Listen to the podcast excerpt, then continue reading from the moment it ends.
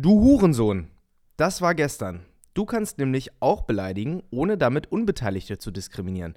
Und der öffentlich-rechtliche Rundfunk in Form von DLF Nova empfiehlt dazu die Wörter Pissnelke, Arschgeige, Vogelscheuche und Flachzange. Denn so kannst du auch beleidigen, ohne Unbeteiligte dabei zu diskriminieren.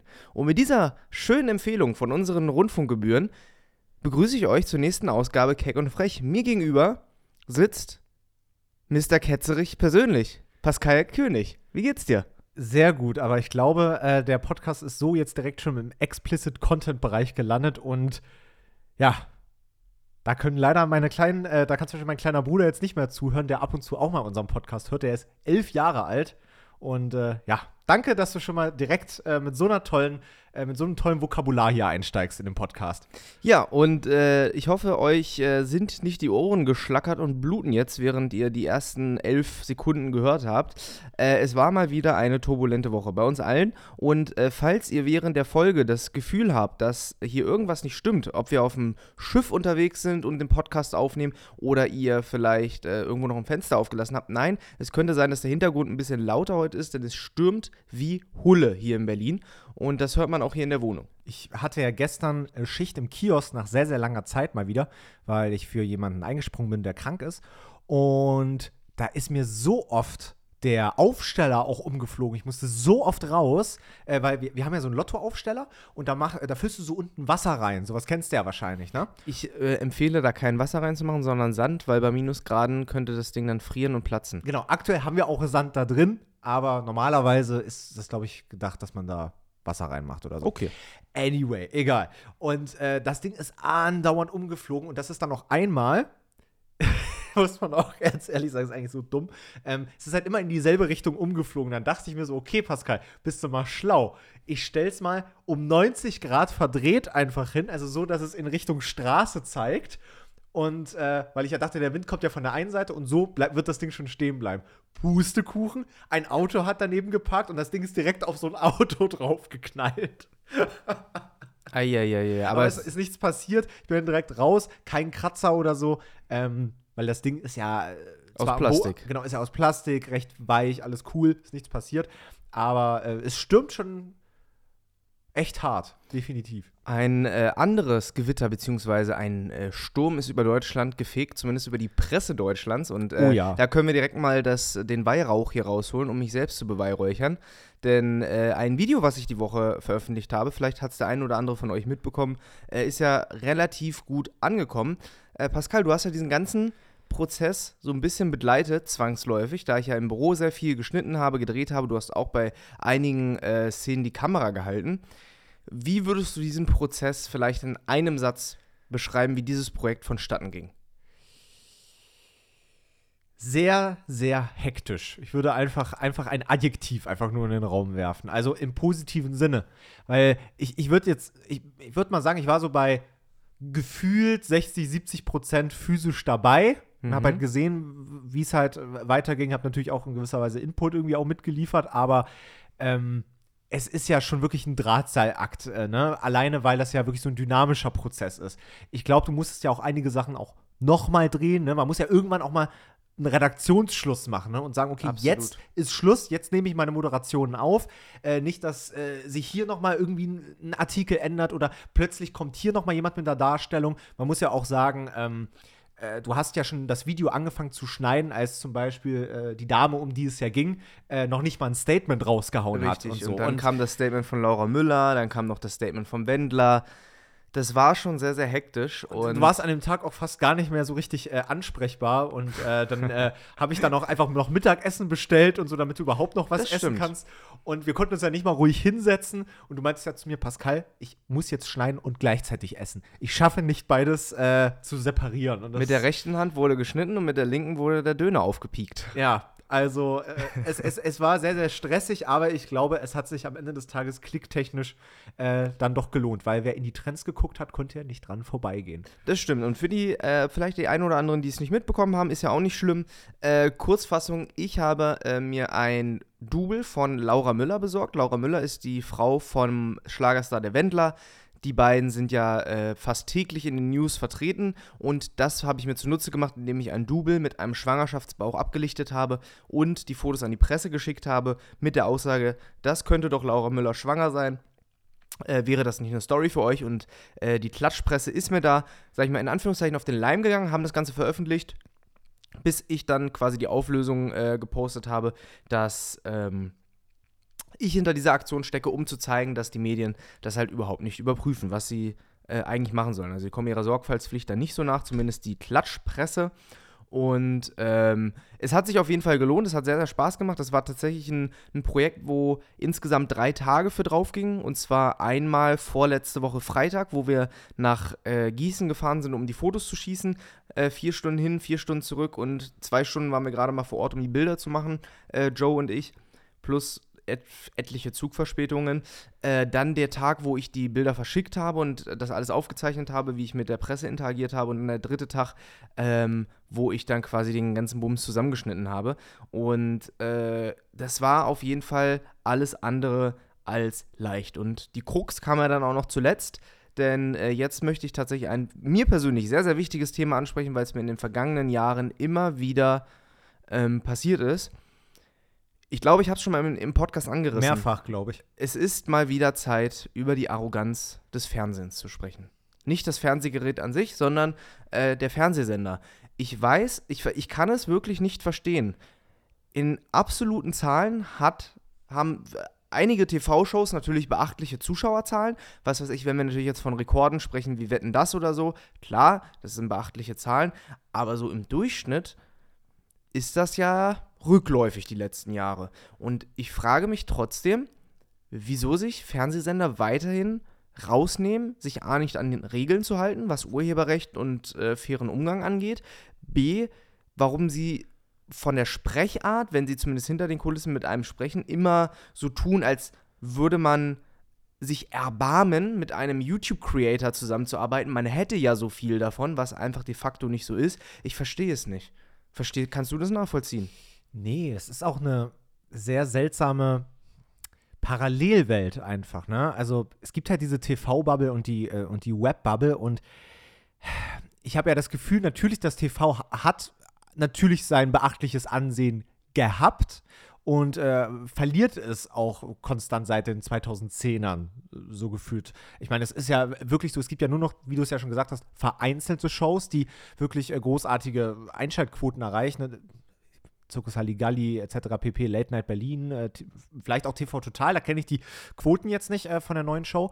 Ähm, aber ich würde ja mich schon aus dem Fenster lehnen und sagen, dass es im deutschen Raum durchaus mehr Content Creator und YouTuber gibt, die auf ihre Videos durchaus mehr Views machen als manche TV-Shows vielleicht zu guten ähm, ja, zur guten Sendezeit Einschaltquoten haben. Und der Impact ist halt auch ein anderer. Klar, hinterm Fernsehen steht halt das dicke Budget. Es ist immer noch so, dass äh, Fernsehshows natürlich weitaus professioneller äh, produzieren können, weitaus mehr Budget haben. Die Werbebudgets sind einfach viel, viel größer und dementsprechend können die natürlich auch auf die Kacke hauen. Äh, alleine gestern, wo wir hier saßen, äh, Frag nicht warum, aber wir haben der Bachelor geguckt. Oh, da können wir gleich auch noch drauf zu sprechen kommen. Da habe ich mir auch ein paar Notizen zugemacht. Und äh, da muss man ja einfach mal sagen, was da für Gelder rausgeschissen werden für diese Sendung.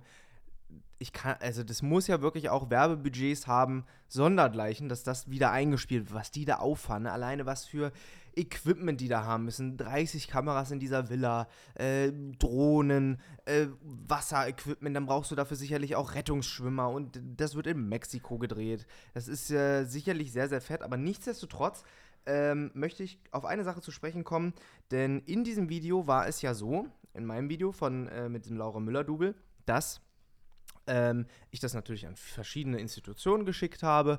Viele haben geantwortet, manche haben gar nicht reagiert. Und dann gab es zwei Institutionen, die mir nicht auf den Leim gegangen sind. Nämlich das erste war, dass der Westen, das ist so eine Zeitung aus dem Ruhrgebiet, gesagt hat, wir haben uns das Video mal angeschaut, das ist nicht genau Laura Müller, würden wir jetzt nicht abdrucken, aber danke für den Hinweis, als ich die Bilder hingeschickt ja. habe und mein Video noch nicht draußen war. Und die zweite Institution, äh, die das Ganze nicht veröffentlicht hat, war RTL. Und RTL hat ähm, früher oder später in, den, in diesen 24 Stunden, wo das Gerücht, äh, Gerücht kursiert ist, einen Artikel rausgebracht Mit dem Titel, lasse ich jetzt einfach mal so steht, RTL ist sich sicher. Das ist nicht Laura Müller. Das Verifizierungsteam von RTL hat recherchiert und herausgefunden, dass das nicht Laura Müller ist, siehe an diesen Punkten. Okay, kann man so machen, äh, dass, dass man da natürlich direkt den äh, Sendernamen als erstes reinschreibt und sagt, RTL ist sich als einziges sicher und ihr seid alle dumm. Kann man so machen, war ja auch Kann man so rein interpretieren. Genau, war ja auch zu dem Zeitpunkt so. Da wusste man ja auch noch nicht, dass der Westen äh, mir Privates abgelehnt hat, äh, das, das Foto abzudrucken oder zu veröffentlichen. Und äh, im Nachgang war es dann so, man muss ja auch noch dazu sagen, für die, die das Video nicht gesehen haben, das, die, das Double von Laura Müller, was wir da hatten, ist die Freundin von einem anderen Ballermann-Schlagerstar, und zwar Icke Hüftgold, kennt vielleicht der eine oder andere von euch. Und ähm, der ist natürlich auch eine, eine bekannte Nummer. Und manch einer weiß auch, wie die Freundin aussieht. Dementsprechend waren manche Institutionen, er meinte RTL und Bild, dann schon so nach zwölf Stunden, wie das Gerücht draußen war, auf dem Trichter Icke Hüftgold anzufragen und zu, in Anführungszeichen, zu ter terrorisieren. Also die haben da schon mehrfach nachgefragt mit Icke, sag jetzt mal was, ist das nicht deine Freundin? Man sieht es doch, die hat doch hier ein Tattoo und äh, bla bla bla, hast du damit was zu tun? Sodass natürlich Icke auch dachte so, ja, ich will jetzt hier nicht meinen Ruf kaputt machen, ich möchte auch nicht meine Kontakte zu den Medien verbrennen, von denen ich vielleicht profitieren könnte. Ähm, Marvin, ich muss da jetzt langsam mal ein Statement abgeben. Ist ja auch völlig okay, äh, ähm, dass er da kooperieren will, wenn er sich den Kontakt nicht kaputt machen möchte.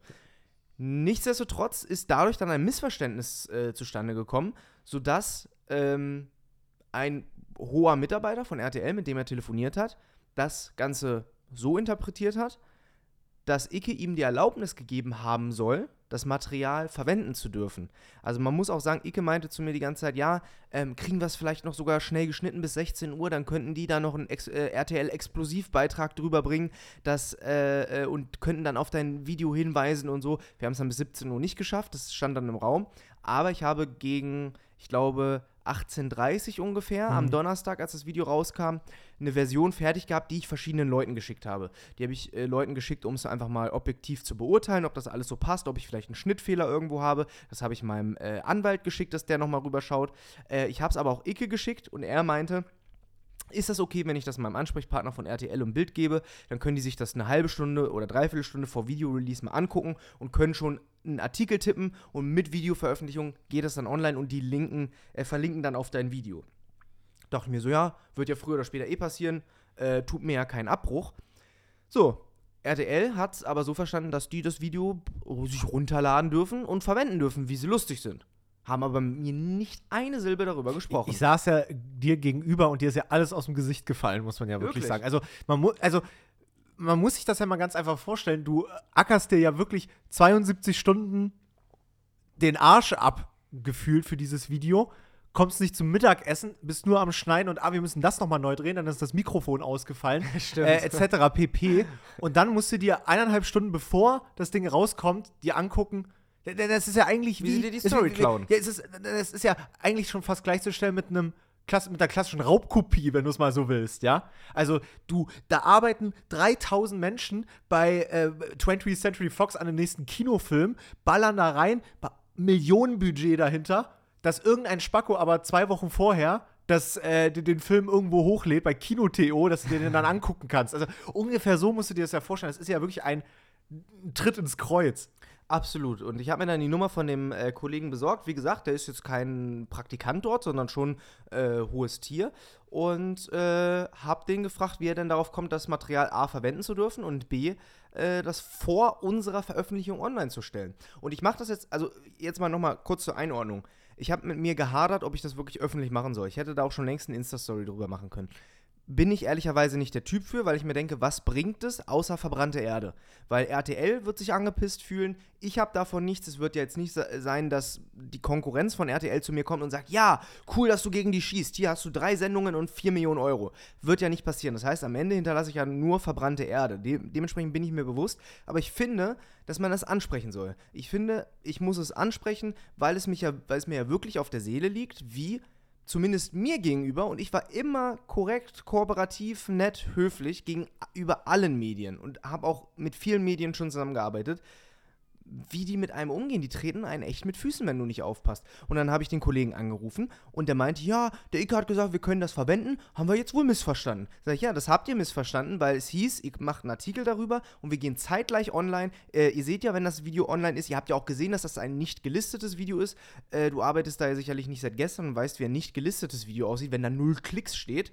Und ähm, ziehst dir das einfach runter und machst ein Videobeitrag und veröffentlichst das auch noch vor uns. Und dann nicht mal eingebettet oder so, sondern Ja. einfach runtergeschnitten nochmal. Wir laden das nicht gelistete Video jetzt runter.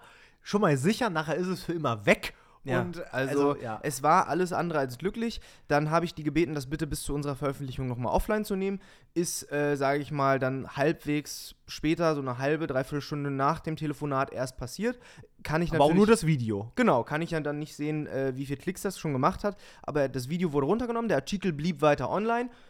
Ja, fand ich auch ein bisschen schade. Also fand, war jetzt nicht so die glückliche ähm, Lösung, mit der ich arbeiten oder mit der ich glücklich bin.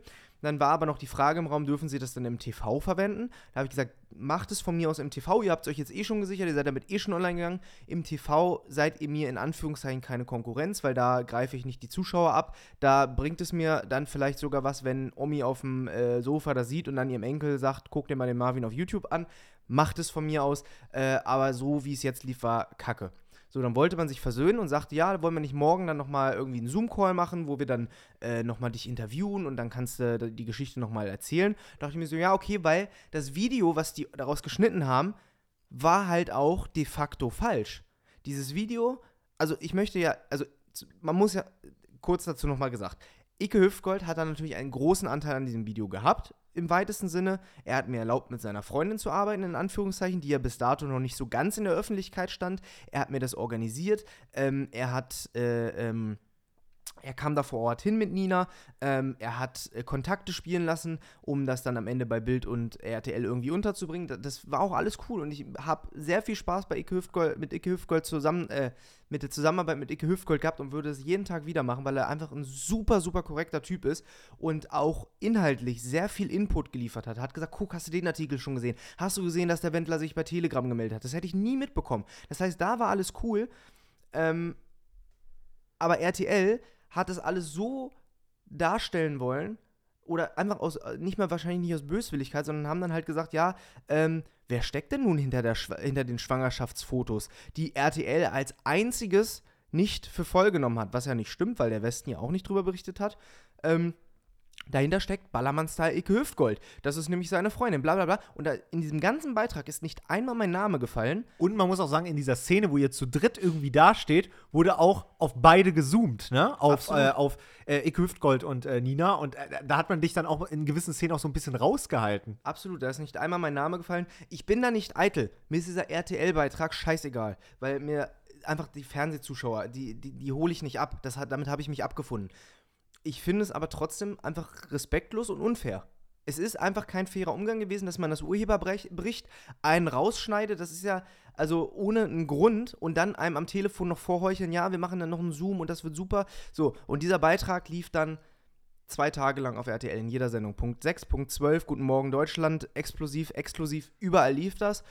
Immer mit dieser Aussage, Icke Hüftgold hat diesen Streich gemacht und RTL ist als einziges drauf, äh, drauf reingefallen. Und die Ironie daran ist ja, dass mein Video die Medien daran kritisiert, dass sie nicht sauber arbeiten und dann in diesem Beitrag, wo man sich da rein auf runterholt, dass man nicht drauf reingefallen ist, noch zwei Wieder, solche ja. Schnitzer da reinbaut. Das war, das ist das, was mich halt so aufregt. Und deswegen muss ich sagen, TV, das war wirklich so der Tropfen, der es fast zum Überlaufen gebracht hat. TV, solange es keine eigene Sendung für mich ist, wo ich halt den Input liefere und die Inhalte liefere, ähm, kein Interesse aktuell. Ich muss ja sagen, die Kooperation zum Beispiel mit Join, wo wir eine Sendung hatten, Aaron und ich, äh, Achtung Aaron, da ist ja immer noch im Gespräch, ob wir weitermachen. Ähm, super gerne, weil da bringen wir unseren Input, da wird auf uns gehört in den meisten Fällen, ähm, da wird auf unsere Expertise vertraut, das ist super, auch die, Koop äh, die, die Zusammenarbeit mit den Fernsehmachern, die das produzieren, alles toll. In der Art und Weise stelle ich mir es sehr gerne vor, aber Beiträge, also wenn ich ein Video mache und ein Fernsehsender fragt an, dürfen wir das verwenden, machen wir ein Interview, sage ich jetzt alles konstant ab. Sorry, kein Bock mehr drauf. Nach dieser RTL-Sache, nachdem wir vor einem halben Jahr beim Frühstücksfernsehen saßen, die Moderatorin nicht mal meinen Namen kannte, keine Lust mehr, wirklich. Man muss ja auch mal sagen, auch, auch wenn das äh, vielleicht jetzt bei solchen Beiträgen ähm, für solche Klatsch- und Tratsch-Sendungen jetzt vielleicht nicht so primär ist, aber das TV ist aber auch echt geizig. Hast du da auch das Gefühl? Voll. Also man muss ja mal sagen, ohne jetzt konkrete Zahlen zu nennen, ich nehme mal wirklich als Beispiel unsere Kiosk-Videos, ja. Da ist es ja auch ein offenes Geheimnis, dass wir da ja auch, wir bezeichnen das ja als Kiosk-Kumpel, ne, dass wir da auch wirklich feste Partner haben, die auch ein paar Euro bei uns lassen, kann man ja so offen sagen. Und äh, wir haben da ja auch schon mit einigen Influencern ja auch schon Praktikas und sowas gemacht. Ja. Ohne da jetzt konkrete Zahlen zu nennen, kann man ja schon sagen, dass jeder sehr fair da auch dran beteiligt wird. Wenn er ja. irgendwie äh, zum Beispiel als Praktikant bei uns auftritt, ähm, würdest du auch sagen, absolut faire äh, Vergütung. Ne? Da Klar. ja auch äh, absolut nicht knausrig. Wenn ich aber eine Anfrage für einen Künstler oder so von mir bekomme, ja, für eine TV-Show XY, die vielleicht zu einem, äh, wirklich zur Primetime im Fernsehen läuft und äh, der Künstler soll da irgendwie ein bisschen seine, seine Meinung oder sowas abgeben, ähm, kommt man da te teilweise auf 10, Prozent oder sowas von dem, was man vielleicht bekommen würde, wenn man in einem größeren YouTube-Projekt oder sowas mit, äh, mitwirken würde. Wir arbeiten in der Regel mit Aufwandsentschädigungen. Richtig. Und Aufwandsentschädigungen sind meiner, meines Wissens nach, glaube so ich. 1000 Euro, vielleicht maximal. Ja. Ich hätte jetzt sogar die Hälfte gesagt, dass das dass Aufwandsentschädigungen sind. Und äh, das Lustige ist, ich war mal in einer TV-Sendung zu Gast und da musste ich sehr, sehr lange warten, bis dann meine Rechnung mal bezahlt wurde. Es gibt auch eine Rechnung von einem großen ähm, TV-Sender. Es ist dreistellig, es ist nicht viel. Da warte ich auch seit November äh, auf die Überweisung. Das ist eigentlich ein Pille-Palle-Projekt gewesen, ja. Und äh, ich denke mir auch immer so, wie, wie, wie kann denn das sein? Also, es ist ja auch nach wie vor in den Köpfen der Leute drin, also äh, sehr, sehr vielen zumindest, äh, dass das TV ja immer noch das Maß aller Dinge ist. Ne? Wer nicht im TV stattfindet, der hat es nicht ganz nach oben geschafft. Zumindest bei der älteren Genau, Generation. richtig, bei der älteren Generation. Da muss man sich dann auch mal Sprüche anhören, wie in eins Fernsehen hast du es ja noch nicht geschafft, oder? Zum Beispiel, genau. Und ähm, dann denke ich mir immer so, liegt das daran, weil das TV so geizig ist? Oder ist mittlerweile wirklich der Wirtschaftszweig Online-Video so viel lukrativer, dass wir uns das einfach mehr leisten können, ähm, untereinander eine faire Bezahlung zu gewährleisten? Oder wird einfach auf Ach und Krach versucht, die Kosten im TV so zu drücken, weil ich weiß ehrlicherweise auch nicht, wie aktuell so die, die Werbepreise im Fernsehen sind. Ich habe ehrlicherweise einen äh, Ansprechpartner, der bei, ähm, der bei, bei einer großen ähm, Privatsenderkette in Deutschland arbeitet und äh, der ist witzigerweise für, ähm, wie nennt sich das? Äh, äh, das nennt sich, glaube ich, Addressable TV.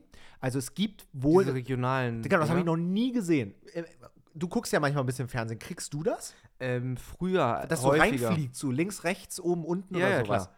Genau, das verkauft er irgendwie. Ach so, okay. Und äh, da Ich dachte jetzt, du meinst mit Addressable TV äh, eher diese Regionalsachen mit, ähm, es gibt die Funktion, dass wenn du einen normalen Receiver hast und darüber Fernsehen empfängst, gibt es ja auch, äh, zumindest bei Sat 1 zum Beispiel, aber auch bei RTL, äh, ich weiß gar nicht, ob es heute noch so ist, damals war es auf jeden Fall so in meiner Jugend, äh, dass es Regionalsendungen gab. Da gab es dann RTL Nord, da gab es dann äh, Ja, genau, die gibt's, 17.30 genau. Sat 1 Regional, da gab es dann regionale Nachrichten mal. Ach so. Das dachte ich, meinst du mit Nee, das, nee, aber es ist so ähnlich. Also äh, der Receiver oder dein Fernseher, der checkt, dass du, dass du in Berlin äh, in, äh, in Mitte sitzt, zum Beispiel Ja. in der Prenzlauer Allee oder so. Und äh, du kannst bei ähm, dem Privatsender sozusagen sagen, hey, ich möchte Leute ansprechen, die äh, im Radius der Prenzlauer Allee 121 oder sowas, die da im Umkreis von einem Kilometer wohnen. Die möchte ich bitte alle ansprechen. Und mittlerweile geht sowas, total krass. Und dann äh, fliegt sozusagen, du kennst das doch so bei ganz, ganz großen TV-Shows, so bei DSDS und sowas, dass da manchmal so das Bild so kleiner wird und dann kommt da so ein Genau, so riesiger Balken. Fanta oder Cola äh, Balken. blöd, so ein Balken, genau. Und sowas geht halt auch super regional spezifiziert sozusagen. Und sowas verkauft er. Und der hat mir mal erzählt, dass man sowas mittlerweile wirklich, ich habe die Preise nicht mehr im Kopf, aber ich habe mich erschrocken, wie günstig das war. Also man kann mittlerweile TV-Werbung recht günstig einkaufen. Auch was der meinte, was man nicht unterschätzen darf, Teletext funktionieren heute noch richtig gut. Ja. Also da gibt es so viel ähm, äh, äh, Leute, die das noch nutzen und da kann man auch ganz günstig Werbung schalten. Ich kann mich sogar noch erinnern in meiner Ausbildung, ähm, über die Ausbildung wollen wir ja vielleicht noch mal eine Sonderfolge machen, äh, da hatten wir mal ein Nichtraucherprogramm. Also, was wir, so ein Online-Programm, damals waren so Online-Coaching-Programme, ganz neu im Kommen und sowas. Und dafür haben wir mal zu Silvester, zu Neujahr um 4 Uhr früh oder sowas, äh, wa- was jetzt auch nicht die super unattraktivste Zeit ist, weil ich glaube, da sind auch noch viele Leute wach und machen da irgendwie Party und sowas. Da hatten wir mal ein, zwei, drei äh, Spots oder sowas gebucht. Und das war auch super erschwinglich. Also, ich kenne jetzt leider nicht die, die Preise für 2015, äh, Schlag den Star, ne? Ja, die werden wahrscheinlich äh, ordentlich was kosten, sicherlich. Aber ich glaube, ich weiß halt nicht, ob das TV so gut kostendeckend arbeitet. Weißt du, wie ich das meine? Natürlich, man sagt immer, und es sieht ja auch so aus, als wenn da alles wirtschaftlich sehr, sehr, sehr gut läuft. Aber ich stelle mir natürlich immer die Frage, sind die denn, müssen die so niedrige ähm, Ausfandsentschädigungen zahlen, um wirtschaftlich zu bleiben? Oder ist das einfach nur, wir können es einfach, weil dann, bist du, dann spielst du halt nicht mit in der TV-Sendung? Der große Punkt ist ja einfach, dass äh, bei den klassischen Medien, und da zählt TV ja auch zu, ähm, die Pyramide anders ist. Also du hast da wenige Entscheidungstreffer. Da gibt es äh, Chefs, da gibt es Redakteure, die entscheiden, findest du jetzt statt? Ob es jetzt in einem Beitrag ist, dass sie dann zum Beispiel bei mir, ob sie über mein Video berichten oder ob sie einen Künstler von dir buchen, das entscheiden einige wenige. Ob das dann überhaupt gesendet wird und ob die Leute dann die Chance haben, dich zu sehen. Bei YouTube, klar, da gibt es den Algorithmus, klar, da gibt es große YouTuber, die einen pushen können, aber im Grunde genommen ist es bei YouTube und anderen Social-Media-Plattformen ja so, dass du alleine durch Leistung überzeugen kannst und dir ei- eine, eine Bildfläche erschaffen kannst oder eine Plattform, wo du stattfindest. Das ist ja beim TV nicht so. Du kannst ja jetzt, also du müsstest ja, um jetzt eine TV-Sendung zu kriegen, müsstest du ja ein Casting machen. Millionen Leute überzeugen. Ja, du müsstest ja. auch erstmal ein Casting machen, um dich zu präsentieren und dann sitzen da irgendwelche Sesselfurzer, die entscheiden ja oder nein. Und bei YouTube kannst du es einfach hochladen und äh, wenn du gut bist, dann wirst du früher oder später damit erfolgreich. Ja. Also es ist, es ist einfach ein ähm, alteingefahrenes Business. Und deswegen würde ich auch vorschlagen, nennen wir diese Folge doch einfach hinterlistiges Fernsehgeschäft.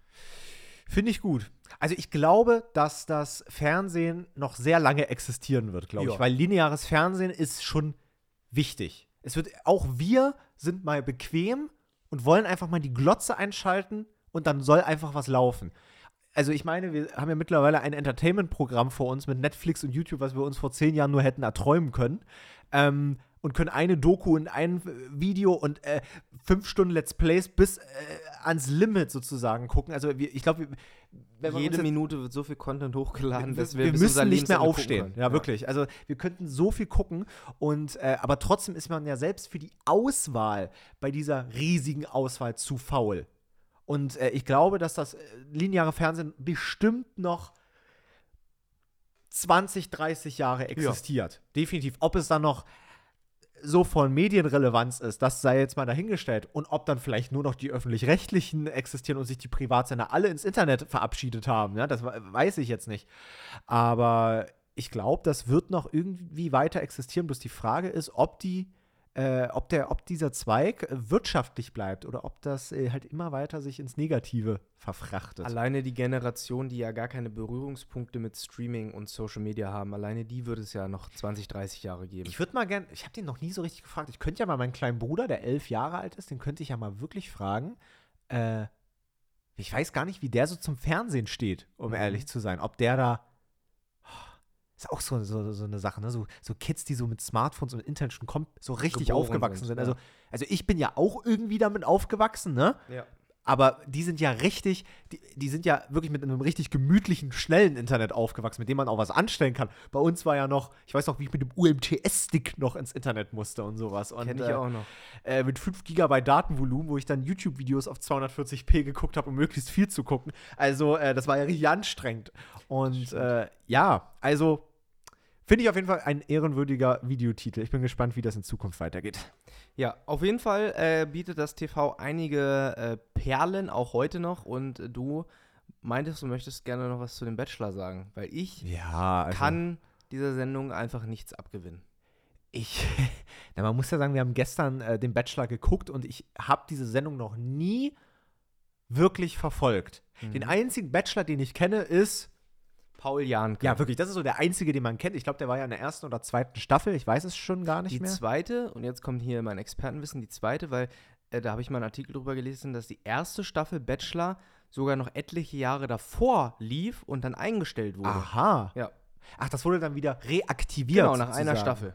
Ach, das ist ja lustig. Na, weil der Bachelor, ich weiß nicht, wie es im amerikanischen Raum heißt. Das hat ja irgendeinen anderen Namen, glaube ich. The Fucker. Oder vielleicht ist es ja auch The Bachelor, keine Ahnung.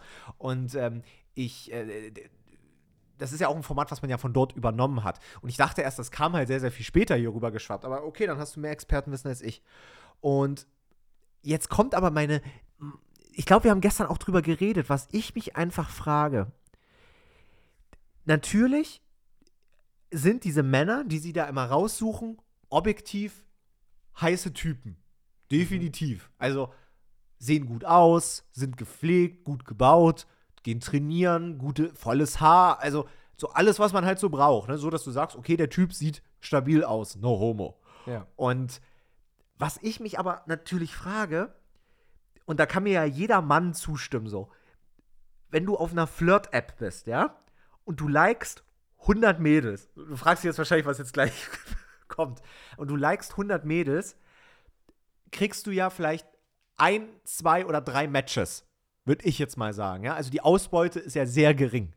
Wie kann es denn sein, dass sich 20, 30 Mädels auf die Show bewerben, zum ersten Mal diesen Typen sehen und mehr als 90% der Mädels sagen, boah, geil, mit dem will ich aber rummachen. Mit, oh, hoffentlich wird er, hoffentlich wählt er heute mich äh, auf seiner tollen Bootstour, wo wir dann gemeinsam Kuchen essen und mit den Schweinen auf den Bahamas planschen gehen. Also, wie kann denn das sein? Das ist doch fernab der, der Realität. Also da muss ja auch so viel gestaged, gescriptet und äh, von Redakteuren beeinflusst sein. Es, noch nie. Also, das kann doch nicht sein, dass ein gut aussehender Typ rausgeht und alle Frauen von links und rechts auf der Straße denken: Oh mein Gott, ist der hübsch. Oder sehe ich das völlig falsch? Nö, bin ich komplett bei dir. Und da sind wir wieder bei dem Punkt, wie viel Budget da rausgehämmert wird. Äh, weil wir kennen ja mittlerweile äh, Produktionen und wissen, wie das abläuft und dass da natürlich Timing sehr viel ähm, einen großen Einfluss drauf hat, weil mehr Zeit, mehr Geld, wir müssen das abdrehen. Wir haben hier nur drei Wochen gebucht in Mexiko. Wir haben da für alle die Flüge, Corona-Tests, Quarantäne, Equipment, Leute. Da, also es ist ja nicht nur, das, da arbeiten ja nicht nur zwei, drei Leute drumherum, sondern wahrscheinlich eine Mannschaft aus 30 bis 50 Leuten und äh, die müssen alle bezahlt werden und deswegen brauchen wir da die Sachen, die am Ende angeguckt werden. Und äh, dementsprechend muss da auch zackig was passieren. Und ich gehe schon mal davon aus, dass da Redakteure auch bei diesen Einzelinterviews hinter der Kamera sitzen, die sagen: So, und jetzt sag mal, ich könnte mir schon vorstellen, mit dem was zu knutschen, weil das Date heute war super. Und dann wird es einfach wiederholt. Und was bei den Teilnehmern. Manch, manchmal gehe ich äh, auch in den Zoo und schaue mir die richtigen Schildkröten an. Genau, sowas. Ja. Ähm, und ähm, und äh, worauf wollte ich hinaus? Dass die äh, Damen sicherlich auch geblendet bzw. beeinflusst sind von der Experience. Denn ich glaube, es spielt nicht nur da rein, dass es natürlich äh, objektiv da ein anschaulicher Typ ist, sondern es geht natürlich auch darum, wenn ich jetzt sage, ich habe da keinen Bock mehr drauf, dann habe ich halt nicht drei Wochen Mexiko. Dann habe ich halt nicht drei Wochen Plattform, wo Leute vor dem Fernseher mich angucken oder vor dem Streaming äh, mich angucken und dann mein Instagram-Profil abonnieren, wo ich dann in Zukunft Werbung machen kann. Also das spielt ja auch alles da rein. Ich glaube, also ist eine Behauptung, eine steile These, aber ich glaube, dass dort auch eine Handvoll Kandidaten jedes Jahr bei sind, die einfach nur auf den Fame aus sind. Ach, definitiv, das würde ich ja gar nicht äh, ähm, widersprechen. Aber was mir auch aufgefallen ist, ist so dieses Thema äh, Diversity.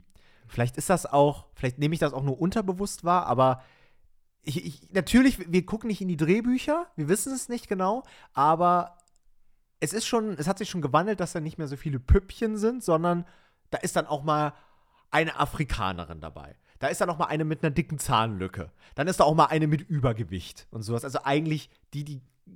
Ne, da wird so, auf der Weiße geachtet, ja. Genau, richtig. Und hast du manchmal auch, also das ist ja auch gut, das ist ja auch völlig okay so, ähm, aber hast du auch so ein bisschen das Gefühl, als wenn das auch redaktionell beeinflusst wird, dass auch genau solche Kandidaten auch eine gewisse Weise länger drin bleiben? Weil man muss ja mal wirklich so sagen, ähm, es ist ja wahrscheinlich her, sage ich mal, dass er natürlich solche Leute, dass der Bachelor solche äh, Mädels eher erstmal raussieht und sich natürlich selbstverständlicherweise die Creme de la Creme sozusagen da behält. Die natürlich möglichst große Brüste haben, die jung sind, die äh, blondes Haar haben. Verstehst du, wie ich das meine? Ja, also, dass also, er sich natürlich die Perlen, die objektiven Perlen sozusagen, was nicht heißen soll, dass äh, die anderen natürlich nicht hübsch sind, aber ich meine natürlich, dass er sich, äh, ich meine, er hat die Wahl zwischen 30 Frauen, da wird er ja auch nicht absichtlich die schönsten direkt rausnehmen wollen. Die objektiv für, für das, für das, ähm, ähm, Natürlich, weil das Format einfach ja. auch sehr auf Oberflächlichkeiten getrimmt ist und da geht es jetzt Ja. nicht um groß viel um Charakter. Und das ist ja noch das Schlimmste. Da muss ich ja noch mal ganz kurz einhaken. Das ist ja wirklich das Allerschlimmste an der Show. Das ist das Schlimmste, sage ich dir. Das sind die Gespräche zwischen denen. Ich wirklich, ich cringe mich so weg. Ich kann mir das nicht ansehen. Diese belanglosen Gespräche zwischen dem Bachelor und den Mädels. Die unterhalten sich nur über Scheiße. Wirklich. ja, ähm, schmeckt dir das und das? Ja, hm. oh, das ist ja toll hier. Oh, der Pool und da. Oh, du siehst so toll aus. Ja, aber du auch. Hm, ja, Äh, die reden nie über ihre Hobbys, was sie beruflich machen, äh, über irgendwelche Sachen aus Da ihrer werden, Vergangenheit da werden Kinder verschwiegen.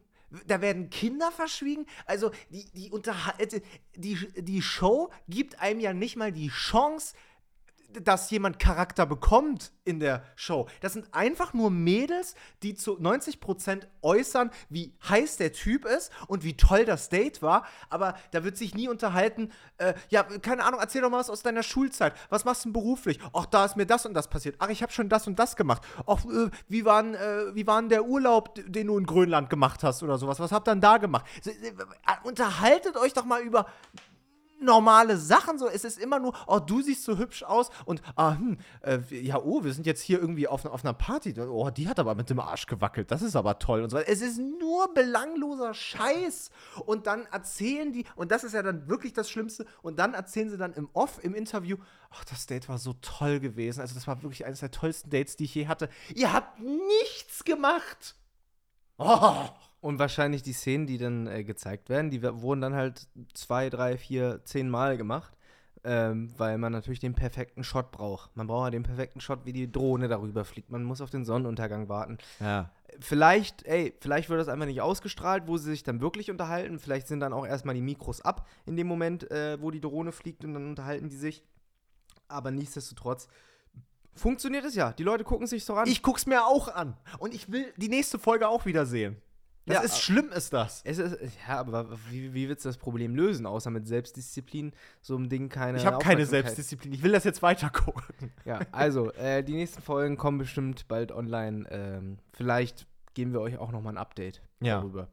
Aber nichtsdestotrotz, dein Eingangspunkt war ja ein völlig anderer, dass natürlich bei äh, vielen Shows jetzt mehr oder minder auf Diversity gesetzt wird. Ne? Ob es jetzt bei, ähm, bei, bei, beim Bachelor ist, ob es bei Germany's Next Topmodel Da ist, was in den äh, letzten Jahren häufiger ist. Hast du das mitbekommen? Also ich krieg nur mit, wie sich die Leute darüber ähm, schon regelrecht echauffieren, dass irgendwie der, der Sinn oder also ich habe halt viel gelesen, dass der ja, dass so diese Grund-DNA von Germany's Next Topmodel irgendwie verloren geht, weil die halt wirklich viele Pl Plus-Size-Leute haben oder äh, Leute, die äh, sonst irgendetwas vermeintlich Hässliches an sich haben, sozusagen. Mhm. Ja, also immer ich ganz versteh- vorsichtig ausgedrückt. Ich verstehe, worauf du hinaus Und dann willst. äh, natürlich die Mode, die, die, natürlich die Modelbranche ist natürlich, wenn ich Modedesigner bin, möchte ich, dass mein Kleidungsstück natürlich in Größe XS oder S präsentiert wird, hauteng, dass das einfach lecker und gut aussieht. Natürlich auch mit einem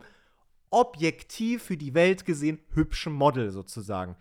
Natürlich we- wenn man sich natürlich zum Beispiel auf Plus-Size-Mode als Beispiel oder sowas äh, spezialisiert, so selbstverständlich brauchst du dann natürlich auch Plus-Size-Models und so. Und ich finde es auch gut, dass zum Beispiel eine Marke wie Nivea, Nivea ist ja, glaube ich, auch so ein Vorreiter, die nutzen ja, glaube ich, fast nur noch gefühlt irgendwie Plus-Size-Models, so in TV-Werbekampagnen und sowas. Äh, oder äh, welche, oder so mit, mit so krassen Sommersprossen oder sowas. Es gibt ja ja tausend Sachen, äh, die da jetzt äh, reinfließen, die man früher gar nicht zu Germany's Next Topmodel gelassen hätte. Und jetzt ist es natürlich so, ja, wen lässt du jetzt, also, ver ver verstehst du, wie ich das meine? Es, ist- es Ja. geht ja nicht mehr so um diese objektiv bildhübschen Mädels, ja, was es mal aber, aber dieses, ist, dieses, was du gerade als objektiv bildhübsche Mädels bezeichnest, Ja, es ist, ist- ja, ist, es ist ja nicht objektiv, Ja, sondern es ist ja das, was uns vorgelebt wurde. ja, ich versuche auch das richtige Wort zu finden. Es ist Nee, es gibt ja nicht das richtige Wort und dementsprechend ist es ja auch eigentlich gut, dass sie Mhm. sowas, sowas fördern und ähm, man muss einfach nur, glaube ich, in der Wahrnehmung der Zuschauer, die sich dort beschweren, ähm, irgendwie reinkriegen in den Kopf, dass das hier keine Wildcard-Gewinner sind, weil wir brauchen in jeder Staffel ein Curvy-Model, wir brauchen eine äh, ähm, Asiatin, wir brauchen eine Afrikanerin, drei Rothaarige und vier, äh, die nur ein Auge haben, sondern äh, es geht ja wirklich darum, dass man äh, einfach auch darauf achtet und dass diese äh, Frauen äh, auch ihre Schönheit präsentieren können. Und ich finde, ist gut und kann auch verstehen, dass Germany's Next Topmodel darauf achtet, um dort auch anzuecken, um halt diesen, diese Diskussion zu schaffen. Ähm, aber das ist halt eine Bewegung, die man überall sieht. Auch Miss Germany zum Beispiel. Ist, bei Miss Germany geht es schon lange nicht mehr darum, äh, wer ist hier die, die, das, das, das, sag ich mal, das, der Stereotyp eines hübschen Mädels, sondern da geht es natürlich auch dann mehr oder minder darum, was für Initiativen ergreift diese Frau. Äh, macht die was Gemeinnütziges? Ist die, wie sieht die aus? Natürlich auch, aber äh, ist die einzigartig? Mehr, darum geht es mehr. Ähm, ich weiß es nicht, ich habe die letzten Staffeln Jeremy's Next Topmodel jetzt nicht so äh, verfolgt, um mir zu sagen, ja, trotzdem am Ende gewinnen die, die Hübschen oder am Ende wird extra jemand genommen, der irgendwie anders ist.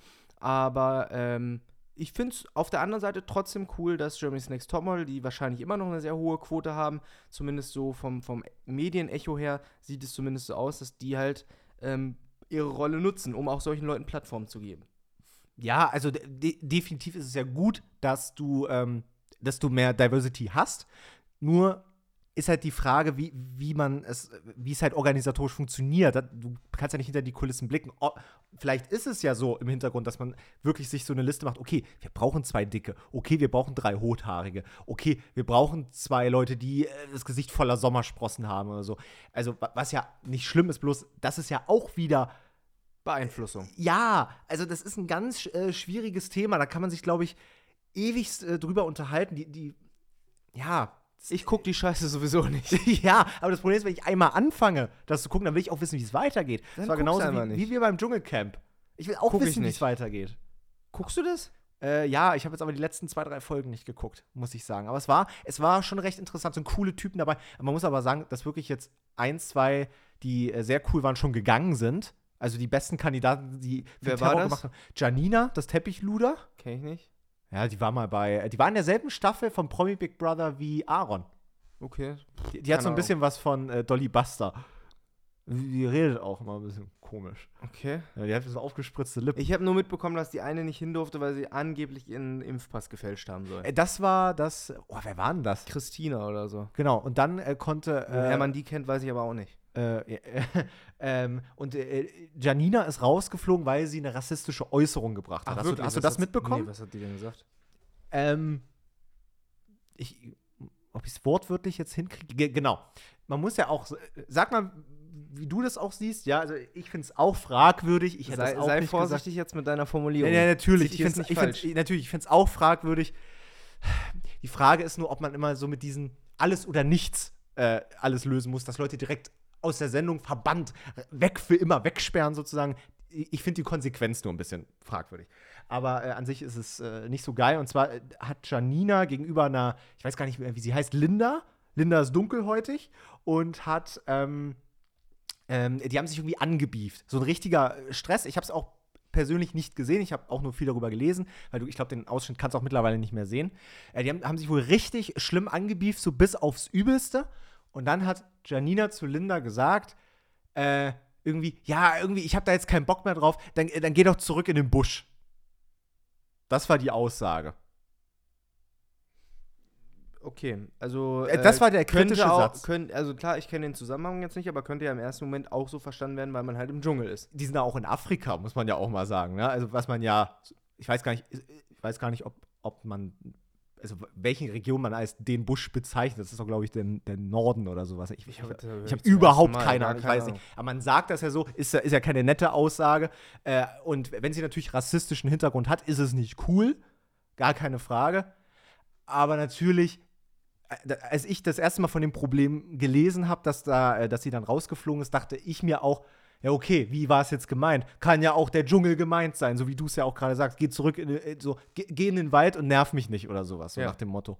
Weiß man jetzt alles nicht. Auf jeden Fall wurde sie halt aufgrund dieser Äußerung direkt rausgekickt aus der ganzen Sendung. Und sagt sie jetzt, äh, es war nicht so gemeint oder? Ja, ja. Da, da wurde auch direkt auf Instagram so ein, so ein Bild gepostet mit äh, Ich bin gegen Rassismus und sowas. Und sie ist auch äh, wohl direkt danach zu ihr gegangen, so, hey, denk, denkst du, ich habe was gegen, gegen Schwarze oder gegen deine, äh, gegen deine Kultur und so, so, so meine ich das ja nicht und so. Und dann wollte sie äh, diese Entschuldigung nicht annehmen und ist dann halt rausgeflogen. Ich habe es wortwörtlich nicht mitbekommen, äh, wie das jetzt Das genau ist ablief. wieder so ein Streit, den man hätte vermeiden können, indem man diese Scheißsendung einfach absägt. Oder indem man einfach, ja natürlich, den Beef musst du ausstrahlen, weil das ist das, was die Zuschauer nochmal dran Ja, und hält. ist das, ist das dann cool oder hätte man das einfach nicht senden sollen und dann einfach ein Statement, yo, die ist jetzt nicht mehr dabei, weil sie sich rassistisch geäußert hat? Dann hätte man es ja nicht Ja, ausschreiben die Frage ist, ob überhaupt die Konsequenz ist, dass man die Leute direkt aus der Sendung verbannt. Ich frage mich ja eh, wie das dann gagentechnisch aussieht. Na, das ist wieder eine ganz andere Geschichte, aber ja, also klar, ist jetzt auch wieder äh, ein zweischneidiges Schwert für mich, weil ich habe ja konsequent dann auch irgendwie Laura Müller und äh, dem Wendler, die ja auch fragwürdig sind, äh, Plattform gegeben durch mein äh, Video. Jetzt natürlich nicht positiv, aber äh, rein objektiv habe ich dir natürlich auch Plattform gegeben. Aber ich finde die Konsequenz schon okay, wenn es halt. Ich kenne den Ausschnitt nicht, schwer jetzt darüber zu sprechen. Ja. Aber wenn es halt wirklich so wirkte, als hätte sie es rassistisch gemeint im ersten, im Eifer des Gefechts, oder es wäre ihr so rausgerutscht, finde ich die Konsequenz okay. Sei es drum. Ihr könnt das ja gerne auch per DM uns einmal schicken, was ihr dazu denkt. Vielleicht können wir das ja auch gerne in der nächsten Folge einmal verwerten. Aber es ist ein sehr, sehr, sehr, sehr, sehr kompliziertes, sehr, sehr schwieriges Thema, ähm, wo es auch sehr, sehr viele Meinungen zu gibt. Und ähm, Dass es zum Dschungelcamp überhaupt noch sehr, sehr viele Meinungen gibt. Also ich. Naja, egal, das ist die, die Standarddebatte. ich es ja auch, äh, also ich habe ehrlicherweise durch Zufall a- angefangen, das zu gucken. Und jetzt bleibe ich halt einfach dran. Es ist halt wie wenn ich mit irgendwas einmal angefixt bin. Hier, äh, Cindy hat uns auch mal hier diese komische Serie The Good Doctor oder sowas gezeigt, da bin ich auch angefixt und will das weiter gucken. Ja. Wenn man mich einmal mit irgendwas anfixt, will ich es halt auch zu Ende sehen. Als meine Mutter früher Desperate Housewives geguckt hat, wollte ich auch sehen, wie es ausgeht. Mit Eva Longoria. Ja, Das ist die Hauptdarstellerin dort. ist das die rothaarige? Ich glaube ja. Naja, Nur sei es drum. sei es drum. Wir sind gerade bei Instagram stehen geblieben. Wenn ihr auch äh, Inspo habt für coole YouTube-Kulissen oder Büroeinrichtungen, äh, dann könnt ihr euch auch bei Instagram bei mir melden, bei mir melden denn äh, ich bin gerade so ein bisschen am Gucken nach einem äh, größeren Büro. Ich habe da jetzt tatsächlich genau heute eine Empfehlung bekommen ähm, für, für ein Büro und das könnte tatsächlich äh, eventuell schon klappen. Aber ähm, dementsprechend mehr Platz, mehr Möglichkeiten. Wenn ihr Ideen habt, was cool ist, was praktisch ist und gut aussieht, äh, gerne Industriestil und sowas, ähm, lasst mir da gerne mal was zukommen. Würde ich mich sehr darüber freuen. Wann äh, ist es denn soweit? Äh, wie gesagt, ich habe jetzt erst die Empfehlung bekommen, ähm, aber ich habe schon gehört, dass ich da schnell sein muss, ähm, Mhm. weil in Berlin natürlich der Immobilienmarkt absolut überrannt ist und äh, dementsprechend kann es sein, dass es jetzt schon die Tage losgehen könnte, kann aber auch sein, dass es gar nicht klappt oder kann auch sein, dass es äh, erst in einem Monat oder zwei oder drei oder keine Ahnung klappt. Also Ich- es ist äh, in Berlin ganz chaotisch. Ich gucke ja auch aktuell noch nach einer, äh, immer mal nach einer Vergrößerung meiner, meiner Wohnung sozusagen. Also ich wohne jetzt in meiner Zwei-Zimmer-Wohnung seit, boah, schieß mich tot. Kein Problem. Auch schon, auch schon ein bisschen länger. Und äh, ich suche ja auch immer, wie, wie ich das irgendwie vergrößern kann. Und äh, es ist, es ist, ich muss es wirklich sagen, es ist fast schon unmöglich, eine Wohnung zu bekommen. Es ist fast nicht möglich. Du musst, also das ist ja eh schon basic, das musst du einfach. Die bei ImmoScout24 musst du dir ja schon mal eh einen Premium-Account holen. Geht ja schon mal gar nicht anders. Zumindest, wenn du darüber was beziehen willst. Ähm, und äh, im Allgemeinen glaube ich, dass du auch bei Privatvermietern mehr Chancen hast, weil du einfach noch einen Menschen hast, mit dem du reden kannst. Wenn du aber zu den großen Wohnungsbaugesellschaften in Berlin gehst, so Gesobau, DGWO, HOGW oder wie die alle heißen, da, da, ist ja alles nur noch, und das schreiben sie ja auch auf ihre Website, alles nur noch per, ähm, per Zufallsprinzip. Also äh, wirklich, Ja. da, da steht sogar, hey, bewerben Sie sich auf die Wohnung. Wir arbeiten mit Hilfe eines Zufallsgenerators, um, ähm, um irgendwie eine Fairness am Markt irgendwie zu bestimmen und so. Und das merkst du ja schon daran, wenn Leute, ihr könnt einfach mal bei eBay Kleinanzeigen, das, ist- das ist ein guter Indikator. Geht mal auf eBay Kleinanzeigen, geht mal in die Kategorie ähm, Immobilien zum Mieten und geht mal auf irgendeine Anzeige, die so 24 Stunden online ist. Die In schon Berlin. So, genau, die schon so 20, 24 Stunden ungefähr gelaufen ist. Ich schwöre, dass diese Anzeigen 6, 7, 800 Aufrufe aufwärts haben. Ja. Und da kannst du dir ja eigentlich schon fast sicher sein, dass erstmal mindestens die Hälfte da auch eine Anfrage hingeschickt hat. Ja. Und es ist wirklich Horror. Also du kannst, es ist wirklich eine Glückssache, nach Berlin zu ziehen. Ich frage mich, wie das die anderen machen. Ähm, also ich, ich kriege das ja auch mal mit, so mal von Freunden und Bekannten, die so sagen, ach übrigens, ich habe äh, ein Jobangebot in Berlin bekommen, äh, ich ziehe in zwei Monaten hierher. Und die kriegen das aber auch irgendwie immer hin, eine Wohnung zu finden. Ich krieg's seit tausend Jahren nicht hin. Es ist wirklich schlimm und ich, äh, es, gibt, es gibt so ein paar Geheimtricks, ähm, kann ich auch ehrlicherweise hier spoilern, weil ganz ehrlich, ob sich jetzt einer mehr bewirbt oder nicht, äh, macht den Braten, glaube ich, auch nicht fett. Ich glaube, die Konkurrenz ist trotzdem riesengroß. Es gibt eine Website, äh, die nennt sich inberlinwohnen.de und das ist so ein Gemeinschaftsprojekt von allen großen Wohnungsbaugesellschaften und da kommen jeden Tag wirklich auch Samstag und Sonntag neue Wohnungen rein, auf die man sich bewerben kann. Ja. Aber halt alles immer nach dem Zufallsprinzip. Also da musst du immer jedes Mal auch deine Anschrift, dein Nettoeinkommen, dein, deine Kontaktdaten und sowas hinterlassen und dann kriegst du vielleicht eine Antwort. Und ich sag dir so viel, ich habe, glaube ich, bisher von, ich würde mal sagen, von 100, Na von 100 Anfragen, die ich rausschicke, krieg ich zwei Antworten. Das ist wirklich, also auch viele Absagen. Es ist jetzt nicht so, dass alle nicht antworten würden.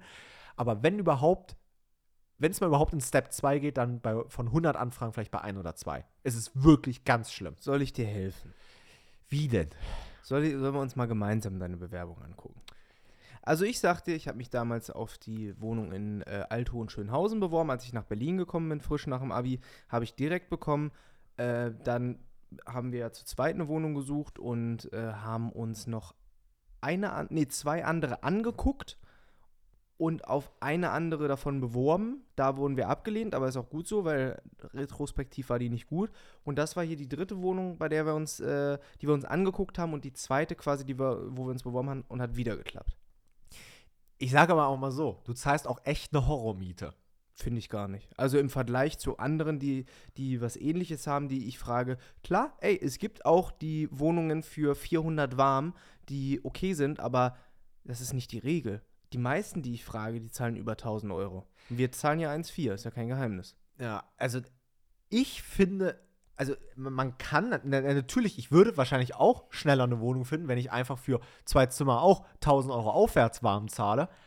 Aber das ist einfach, das ist einfach Horror. Also natürlich, wenn ich mit, wenn ich mit jemandem zusammen wohne, okay, wenn man sich das teilt, ist das irgendwie vertretbar, okay, cool.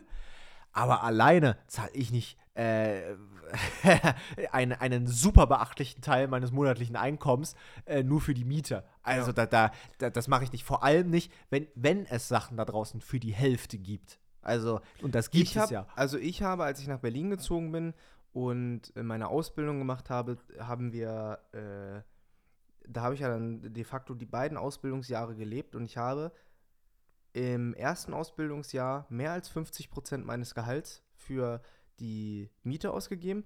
Dann wurde das Gehalt erhöht und dann waren es so gerade mal so ein bisschen weniger als 50 Prozent meines Gehalts, was ich für die, was ich für die Miete bezahlt habe. Dann kamen ja noch die Lebenserhaltungskosten obendrauf. Mhm. Das hätte ich nicht überlebt. Stark. Man muss Abstriche machen. Ja, aber guck mal, du hast ja auch ein Auto. Ja, jetzt, das hatte ich damals nicht. Damals kam noch BVG-Abo dazu, Strom, Essen, Trinken und Co. Stimmt, ich kann mich noch erinnern, in meiner Ausbildung, da hatte ich, glaube ich, immer so 900 oder 1000 Euro zum Leben. Insgesamt so wirklich netto auf dem Konto. Die Miete war, die Miete war, glaube ich, 470. Ist ja auch Also, naja, stimmt. schon nah an der Hälfte. Bei Krass, mir, ich frage mich, wie ich das damals gemacht habe. bei mir waren es 1,2 brutto, dann im zweiten Jahr 1,4 und äh, ausgezahlt waren das, glaube ich, so 900 und ein bisschen und dann 1000 und ein bisschen. Also ja, stark. und davon 500 Da fragst du dich auch, wie du das damals gemacht hast, ne? gehasselt. Ja, aber ich meine, so, wenn du mal heute so überlegst, was du an Versicherungen alleine hast, die Ja. du irgendwie bezahlst, oder du willst einmal alleine essen gehen, einmal Köfte essen gehen und so, das ist ja schon fast gar nicht drin. So, also da, Ja. irgendwie äh, frage ich mich, und ich habe aber eigentlich das Gefühl, damals auch gut gelebt zu haben, obwohl Voll. ich äh, wenig Geld Du, hatte. du hast einfach den Bezug zum Geld verloren. ja, so wie du und äh, das, äh, ja, dann ist das halt so.